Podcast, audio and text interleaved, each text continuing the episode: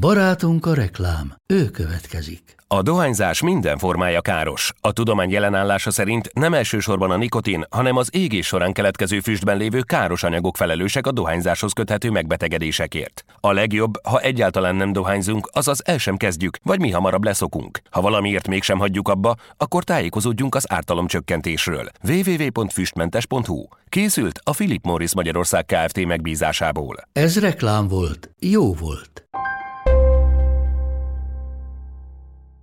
Beaton Studio. Ez a Felforgatók, a Bátrak podcastje Kadarkai Endrével. A műsort a Volvo Autó Hungária támogatta.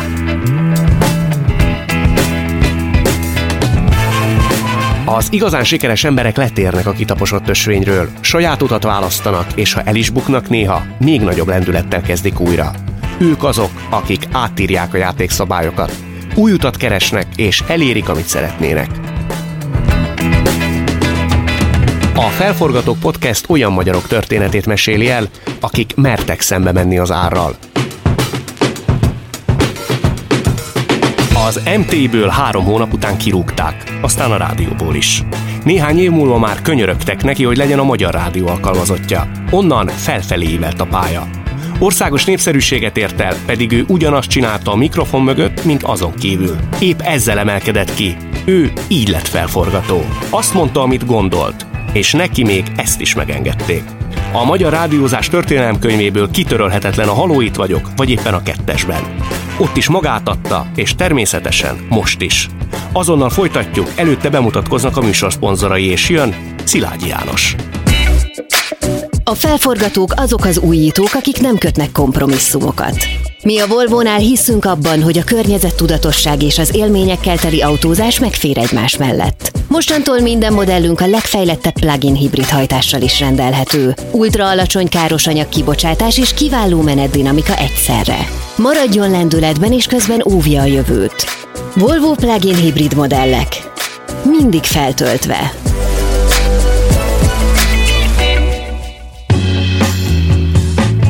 Neked volt egy jól azonosítható, meghatározó stílusod, erről majd fogunk beszélgetni, és úgy, mint a 2000-es évek közepén, vagy annak környékén úgy elfelejtettek volna téged a médiumok.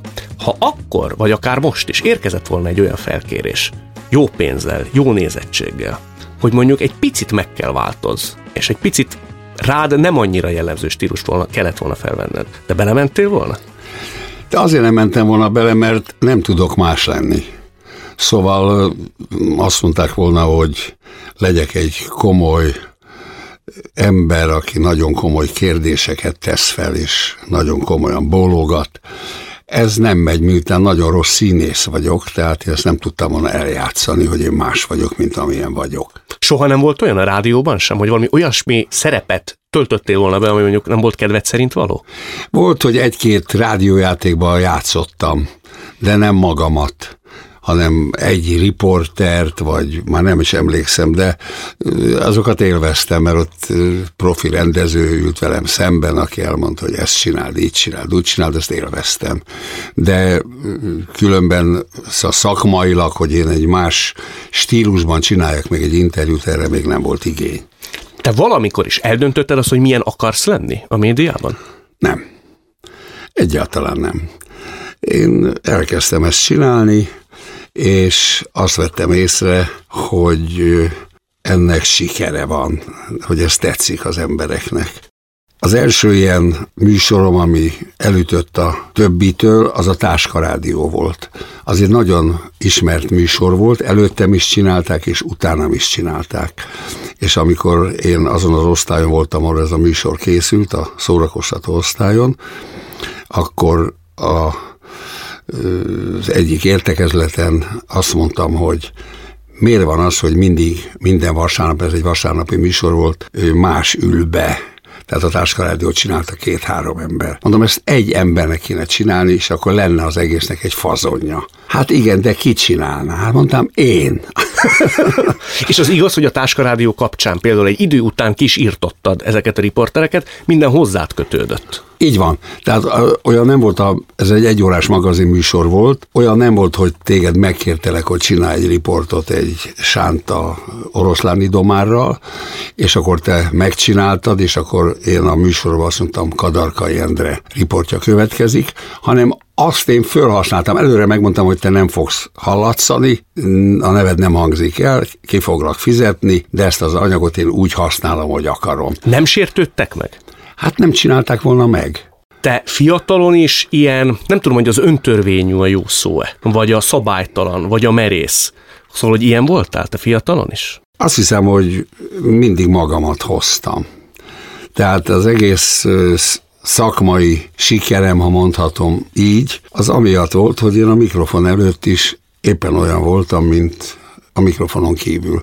Arra emlékszel te, hogy, mert nevet soha nem hallottam is a körülményeit, hogy ki hívott téged pontosan a rádióba?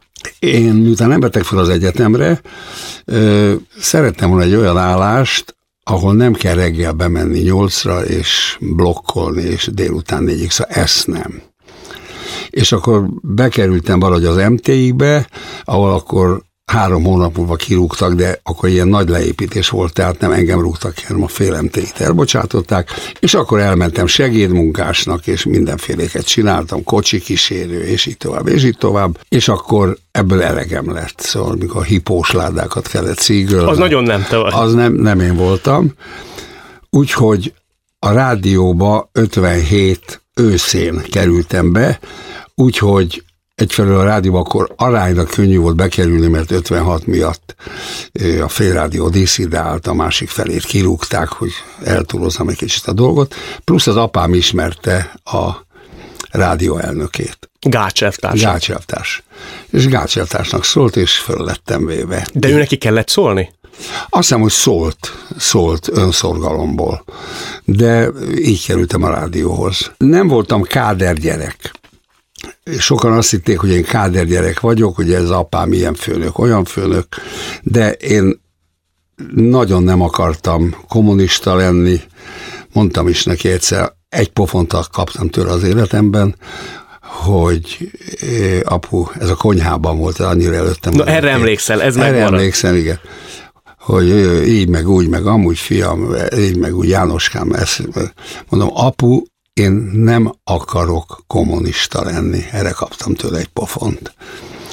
És emiatt még inkább nem akartam kommunista lenni. Amikor nekik volt lehetőségük elmenni külföldre, Argentinába mentek Igen. el, akkor titeket, tehát téged és a két testvéredet egy intézetbe tettek. Szintén a párthoz való hűsége miatt volt az, hogy ő fölajánlotta, őt kiküldték Argentinába ilyen kereskedelmi kirendeltség vezetőjének, anyámmal ment ki, hogy nem viszi ki a gyerekeket, nem is kéri, hogy vihesse, nehogy az a gyanú merüljön fel, hogy ő esetleg disszidálni akar. Én ezt máig nem tudom fölfogni, nekem van három gyerekem, és őket évekre itt hagyjam, és berakjam ö, különböző intézetekbe. Ez évekig tartott? Hát két-három évig. Arról milyen emlékeket őrzöl? Arról az intézetis évekről?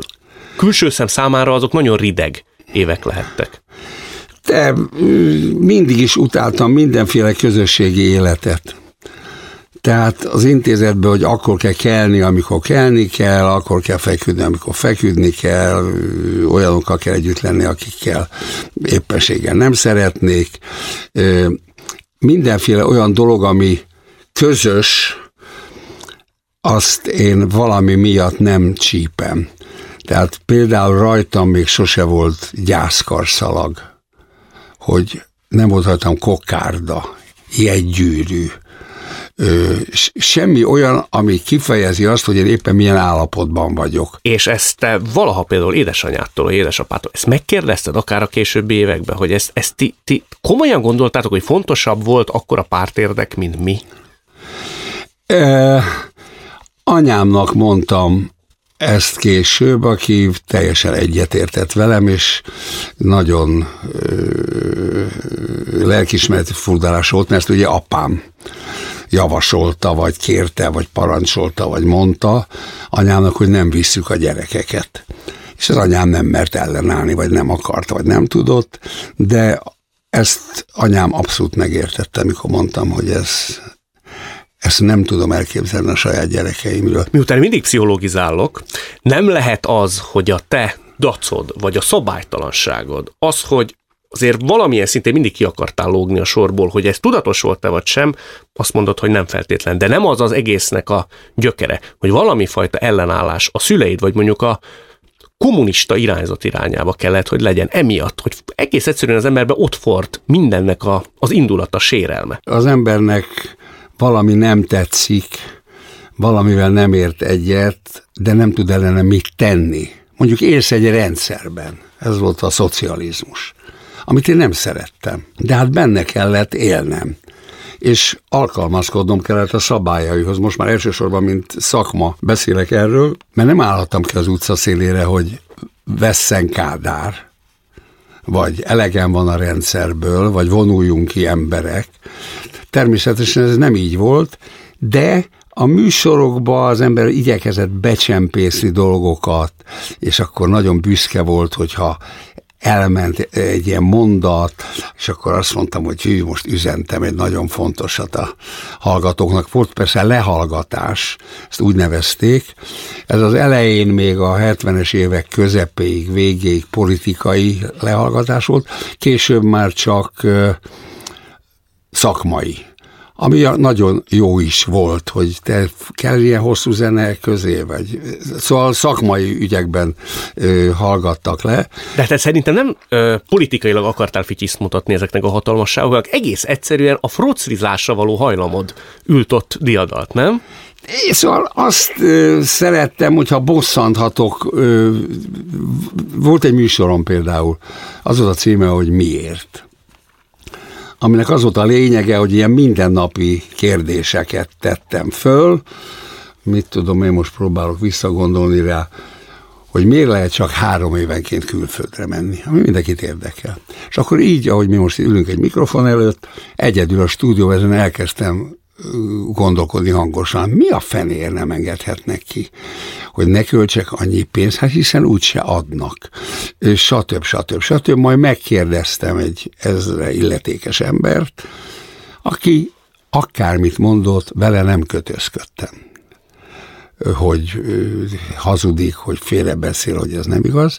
Ellenben a következő riport, ami arról szólt, hogy miért csak négy személyre vizsgáztatják a Moszkvicsot, és miért nem ötre, erre például emlékszem, hogy ez egy ilyen kérdés, mindennapi kérdéseket tettem föl.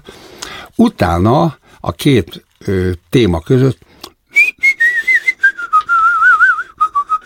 fütyöréztem. Nem zene volt, hanem fütyöréztem. És ezt tulajdonképpen mindenki nagyon csípte, már a hallgatók közül, meg a kollégák közül is, hogy ez egy üzenet volt, hogy fütyülök rá, amit te mondasz. És akkor a egyik főnök emlékszem, hogy azt mondta, hogy hát te valami zenét kéne ide rakni, miért fütyölész? Mondom, mert olyan eredeti, tudod, mindenki zenét tesz a riportjai közé, úgyhogy nem vetették ki velem. Erre emlékszem, hogy erre nagyon büszke voltam, hogy így módon üzenek a rendszer ellen. És ha valamit ki akartak vetetni veled, arra hogy reagáltál? Én hallottam egy történetet, vagy pontosabban olvastam, hogy volt, hogy az átvevőnek összetörted a szemüvegét. Igen. Ö, ugyanis ezek az embereknek olyan fülük volt, hogy olyat is meghallottak, amit nem is volt benne. Te ilyen szemtelen fiatalember voltál, ugye ott a rádióba? Olyan voltam, amilyen össze, mindig mindent későn csináltam meg. Linkeskedtél? Talán ez a legjobb szó rá, hogy linkeskedtem, és amikor engem kirúgtak a rádióból 61-ben, ez azért volt, hogy kirúgtak, mert egy nőt fölvittem a Miskolci stúdióba, ez egy nőügy volt, és akkor ö, nem dolgozhattam sokáig a rádiónál, vidékre mentem lapokhoz, majd visszakerültem a rádióba, és tulajdonképpen a úgymond karrieremet, vagy a pályafutásomat attól kezdve számítom, mert akkor külsősként már dolgozhattam, és akkor le kellett tennem jó anyagokat, különben nem adták volna le, és különben nem kerestem volna pénzt.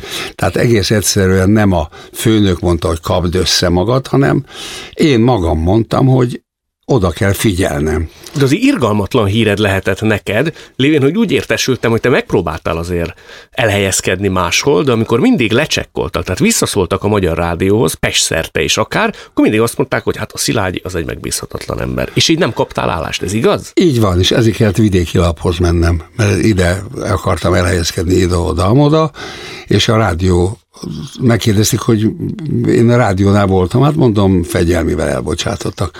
És akkor megkérdezték a rádiót, hogy mi van, és akkor a rádióban azt hogy ne vegyék fel. De már vidékre nem szóltak utána. Azért ez kiózanított? Akkor?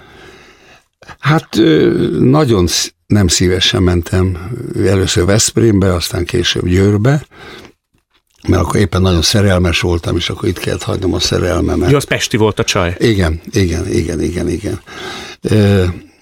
Szóval zűrzavaros idő volt. Zűrzavaros idő volt, nem életem boldog napjai voltak. Azt követően viszont lévén, hogy érdekelt lettél abban, hogy keres, nagyon megváltozhattál, mert onnantól kezdve úgy látom, hogy a pályaív nagyon meredeken emelkedett felfelé, ugye? Tehát ez kellett neked ahhoz, hogy egy picit komolyan vedd ezt az egészet. Igen, és attól kezdve engem is komolyan vettek. Tehát később már könyörögtek, hogy lépek be a rádióba. Mert addig külsősként tettem le az anyagokat, és akkor nem akartam belépni, mert nem volt főnök, nem kellett értekezletekre járnom, stb. stb. stb. Még jól is kerestem, többet kerestem, mint egy fix fizetésem lett volna, de amikor már harmadszor szóltak, akkor már éreztem, hogy nem mondhatok nemet. De akkor is volt két feltételed. Az egyik a szakszervezet, vagy nem szabad belépned, a másik pedig, hogy egy ilyen politikai szeminárium szerűségekre nem szabad elmenni. És ebbe állítólag belementek. Hogy tudtad mindezt elérni? Te én nem hiszem, hogy kikötöttem, hogy a szakszervezetbe én nem lépek be, csak akkor vehetnek vissza, hogyha nem kell belépnem a szakszervezetbe. Egy tény, hogy én se pár párttag, se szakszervezeti tag, se semmiféle tag nem voltam soha. Próbálkoztak erre nézni, és gondolom jó párszor. Furamód nem. Tehát rólam sütött, hogy én abszolút alkalmatlan vagyok pártagnak, érted? Te tulajdonképpen csak saját magadnak akartál mindig megfelelni, ugye? Ahogy mondod. Olyan nem fordult elő, hogy akár egy csinos nőnek, akár egy alanynak, akár egy főnöknek úgy akartál volna bizonyítani? Nyilván az ember a jobb orcáját mutatja annak a nőnek, aki valami köze szeretne, hogy legyen, de a munkahelyen én voltam én, és tulajdonképpen, amit az elején is mondtam, hogy amiatt, hogy én közvetlen vagyok, meg néha betegesen őszinte, nem kéne olyan őszinte. Nem kéne? Nem kéne gyakran nem kéne gyakran. Ezt ma látod így, hogy menet közben életed során is azt érezted, hogy azért ez egy nagy kártétel, vagy hátrány is tud lenni. Abszolút. Többször éreztem, hogy hülye vagyok. Magyarul, hogy ezt elmondom magamról, hogy én így gondolkodom bizonyos ügyekről. Volt, amiből bajod is lett, és mondjuk megbántad? Hosszú történet az első feleségemmel kapcsolatos. De lényeg az, hogy nagyon féltékeny volt ez a dolog lényege, és én azt szerettem volna, hogyha gyáva voltam ahhoz, hogy én elmenjek, és szeretem, ha kirúg. És akkor egyszer azt mondtam neki, na most akkor üljünk le, és elmondom, hogy kikkel csaltalak meg. És egy elég hosszú névsort sikerült ott előállítanom, és azt hittem, hogy fölállás, hogy a takarodj, ezt a megbocsátok.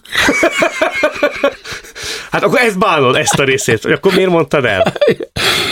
Ekkor voltam őszinte, és, akkor és nem hatott. Nem hatott, hatott, nem hatott. Ugyanakkor te a kérdezéseid során is szerintem egészen új hangot ö, hoztál a magyar rádiózásban, és megkérdeztük erről jó barátodat, Svábi Andrást, hogy mit gondol, egyáltalán mi volt ennek a kérdezési stílusnak, ami elsősorban szerintem a szókimondásból és az őszinteségből fakad, mi erről a véleménye? Svábi András jön. Szerintem soha senki nem tudott úgy embereket kérdezni, akár civileket, akár politikusokat.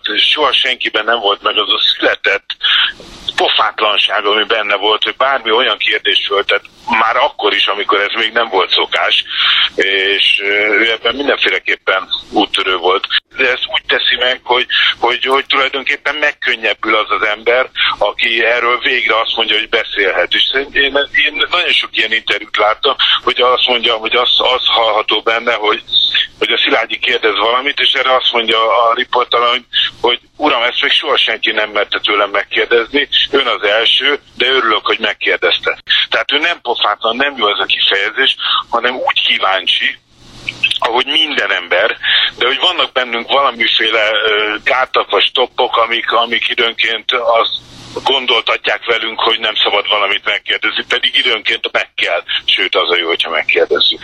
Azt mondja, hogy, és egyetértek vele, hogy ehhez kell valami pofátlanság, gátlástalanság. Mi a jó szó szerinted? Ő is kiavította magát. Nem, ehhez őszinte érdeklődés kell. De te megkérdeztél olyat is, és ezen én sokat gondolkodtam, hogy én nem, hogy kamerák vagy mikrofon előtt, a magánéletbe sem mertem volna megkérdezni. De még egyszer mondom neked, én a magánéletet magyarul nem a magánéletemet, hanem a mikrofon kívüli életemet ugyanúgy élem, mint a mikrofon előtt. Tehát én egy emberhez oda megyek, ha kíváncsi vagyok valamire, mondok egy példát. Nem tudom, megfigyelted, hogy azok a férfiak, akik festik a hajukat, azokon száz kilométerről látszik, hogy ez festett haj. Igen. Hogy ennek mi az oka, ezt én nem tudom technikailag. Lényeg az, hogy nem is olyan régen, egy pár hónapja mentem haza, és ott az utca másik oldalán egy pasi ott a kertkapuját próbálja nyitogatni, és nem akar nyílni, és látom, hogy ennek festve van a haja, de el, voltam tőle vagy 40 méterre. Oda laktam, Na, jó napot kívánok, mondom, mióta festi haját, uram? Azt mondja, látszik? Nem azt mondta, hogy milyen pofátlan kész. Hát mondom, azért jöttem ide, mert látszik a másik járdáról is. Azt mondja, hát talán azért, mert, mert fekete volt, tök feketére volt befestve. Mert hogy én nem fodrással csináltattam, hanem vettem valami port és itthon. Tehát magyarul, ha én abszolút érdeklődve megyek oda, nem, azt mondom, mert úgyis mehettem volna, mi, mi van festett hajukám, vagy nem, hanem tényleg érdeklődve, mert akkor az emberek erre abszolút válaszolnak. Mindenre, és, és bennem sose volt ez a, hogy megmerjem-e kérdezni, vagy nem merjem-e megkérdezni, ez föl nem merült, hanem kíváncsi voltam, tehát megkérdeztem. Azon soha nem morfondíroztál, az adott esetben menet közben is, hogy mondjuk részvétlennek fogsz tűnni, akár a haló itt vagyokban, akár egy ilyen interjú szituációban. Hogy azt fogják érezni, hogy semmilyen szinten nem érez valami fajta empátiát a másik iránt. De most neked hiányozna a félkarod, és én nem kérdezni, most ismernélek meg, és nem kérdezni meg első pillanatban, hogy hol vesztetted el, mert nekem az első kérdésem ez volna, hogy hol vesztetted el a karodat. Elmondanád, hogy villamos levágta, vagy mit tudom én. De az, hogy én állandóan oda tekintek a nem létező karod helyére, miközben beszélgetek veled, vagy interjút csinálok, az sokkal nagyobb megalázása a másiknak. Mint hogyha efelől érdeklődsz. Hát ezt nagyon jól tudja, hogy mindenki kíváncsi erre. Szerinted az idő előre haladtával vakmerőbb lettél, vagy megalkovóbb? Erre a legjobb válaszom az, hogy lustább. Lustább? Lustább lettem, mert régen mindig ezen járt az agyam, hogy hogy lehet valakit ugratni, olyan helyzetbe hozni, váratlan helyzeteket teremteni, azt nagyon tudtam mindig. Te élvez, élvezel azt, hogy a másik zavarba jön? Nagyon. Igen? Igen, rádióban rengeteg viccet, ilyen telefonviccet csináltam, és ezeknek nagyon nagy sikerük volt, és én nagyon élveztem. Török László most kapott egy neves szakmai díjat, és ő elmondta, hogy ő neki az volt a meghatározó, amikor egyszer csak hallotta kisfiúként, hogy Szepesi közvetít. Tehát, hogy neked volt-e ilyen ember, aki azt mondta, akár csak mint zsinórmérték, hogy hozzá képes szeretnék valamilyen lenni? Nem volt. Soha nem volt így módon példaképem, ha erre célzol. Nem volt. Ö, tudnék éppen amiatt, hogy én nem tudok más lenni. Tehát ha te vagy a példaképem, Kadarkai Endre, és tudom, hogy milyen interjúkat csinálsz, milyen stílusba, akkor se milyen alapon vagy a példaképem. Úgy hangsúlyozzak, mint te, olyan típusú kérdéseket tegyek föl, mint te. Hát ez nekem nem ment. Tehát éppen emiatt, miután nem tudtam senkit utánozni, nagyon rossz színész lennék, én nekem nem volt soha példaképe. Kit tisztelzte igazán, mondjuk olyan megszeppenésig, vagy megilletődöttségig? Tehát ha ki az az ember, akit azt mondanánk, hogy itt ülne, érezném rajtad azt, hogy most, most van benned egy ilyen megszeppenés. Tehát nagy alkotó, egy remek nagy színész. Hát ha itt ülne most a Robert De Niro, akkor nyilvánvalóan... És akkor milyen lennél? Nem tudom, először is örülnék, ha tudnék vele angolul beszélni, de ezt nem tudok, de minden bizonyal fölnéznék rá automatikusan. És azon is sokat spekuláltam, hogyha egy ilyen ember elé, most felejtsük el a nyelvtudást, ö, oda löknének, hogy én csináljak egy interjút a Robert De Niroval hogy az milyen kihívás lenne, mert tudom azt, hogy én lennék a 160 ezredik ember, aki vele interjút csinál, és a 165 milliómodik kérdést teszik fel ugyanúgy, hogy hogy csinálnám meg, hogy élvezze is azt, hogy valamint gondolkodnia kell. Hát ezt te is tudod, hogy ha egy riportalanynak, egy valakinek fölteszünk egy olyan kérdést, ami, ami ő is elgondol, hogy jé, tényleg, haha, hogy is volt ez, miért így nyilatkoztam akkor, jobban élvezi a beszélgetést, mint ha földezem, mi a kedvenc étele. Ha mondjuk neki hiányozna a kisúlya, Robert De Niro úgy jönne most ide, hogy hiányozna a kisúlya, tőle is megkérdeznéd? Ugyanúgy? Meg hát, meg hát. Tehát... a filmekben mindig rendesen látom a kezét, mindig mű, mikor leszerződik, akkor műújat kell kérni a szerződést, megkérdezném megkérdezném, és bár hiányos, bár itt van a Robert De Niro, bár tudnék angolul, bár hiányozna a kisúlya, és bár ezt a kérdést föltehetném neki. Mint mindannyiunknak, a felforgatóknak is szükségük van feltöltődésre, ami aztán hajtja őket előre a maguk útján. Most megtudhatjuk, miből merítenek ők. Az inspirációs blog támogatója a Volvo Autó Hungária. Mond János, mi az, ami mondjuk akár szakmailag, akár magánéletben úgy lendületbe hoz. Tehát amikor eljutsz A-ból B-be fejben, hogy úgy megmozdul benned valami, hogy ez téged érdekel, mozgásba hoz. Sajnos ez a net. Net? Reggeltől estig lógok rajta, ahelyett, hogy egy jó könyvet elolvasnék, azt mindig estére hagyom végül is a könyvolvasást, hogy az ágyba, abba aludjak bele. Mindent a netről tudok, és mindennek rögtön utána néz. De mondj egy példát. Hát mit tudom én, most valamiért szóba esik az, hogy leesett az ingombod, mert könnyen törik. Akkor meg fogom nézni, hogy biztos vagyok benne, fölmek a Google, hogy az ingombot miért szarúból csinálják. És ilyen baromságokkal el tudok, mert ott elolvasom, hogy mi is az a szarú. Ja tényleg, akkor azt nem is tudtam, hogy ez abból áll. És mindent onnan veszek, és mindent onnan tudok, és azzal kapcsolatos dolgok jutnak eszembe, de komolyan, tehát csinálom otthon az ebédet, vagy melegítek valamit. Például most csináltam tegnap este magamnak lágytojást. És eszembe jutott, hogy valahol a neten láttam, hogy budjantott tojás. Uh-huh. Rögtön beütöttem a Google-ba, hogy mi az, hogy hogy kell a budjantott tojást csinálni. Nem is gondoltam, hogy ilyen komplikált, tehát nem csináltam meg, de ezért is fölmentem a netre. A feltöltődést hozó élményeket a Volvo Autó Hungáriának köszönhetjük.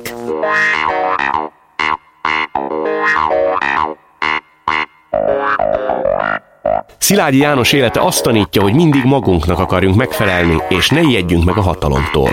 A világot a felforgatók teszik jobb helyé. Konfliktusokat vállalnak, mert hisznek ügyeikben. Nekik köszönhetjük a fejlődést.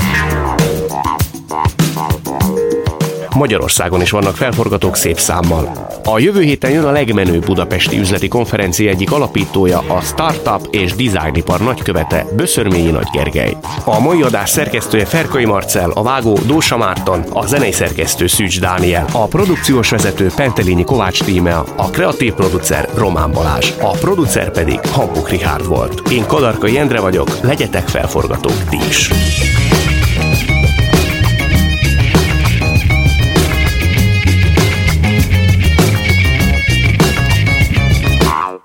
A műsort a Volvo Autó Hungária támogatta. Beaton Studio. Ha más podcastekre is kíváncsi vagy, hallgassd meg a Béton műsor ajánlóját. El tudod képzelni, hogy a podcastet, amit éppen most hallgattál, fél év múlva már a mesterséges intelligencia generálja? Mi sem. De ha érdekel, eljötte már a gépek lázadása. Hallgass bele az Embertelen podcastbe. Orsós Lajos vagyok, a műsor házigazdája. Egyelőre még élőben. Egyelőre. Fedezzük fel együtt, hogyan ismerkedik, randizik, mesél és vitatkozik Betty és Péter, két teljesen mesterséges intelligencia. Lajos, a podcast címét mond még egyszer, Léci. Oké. Okay. Embertelen podcast. Ez egy Béton podcast.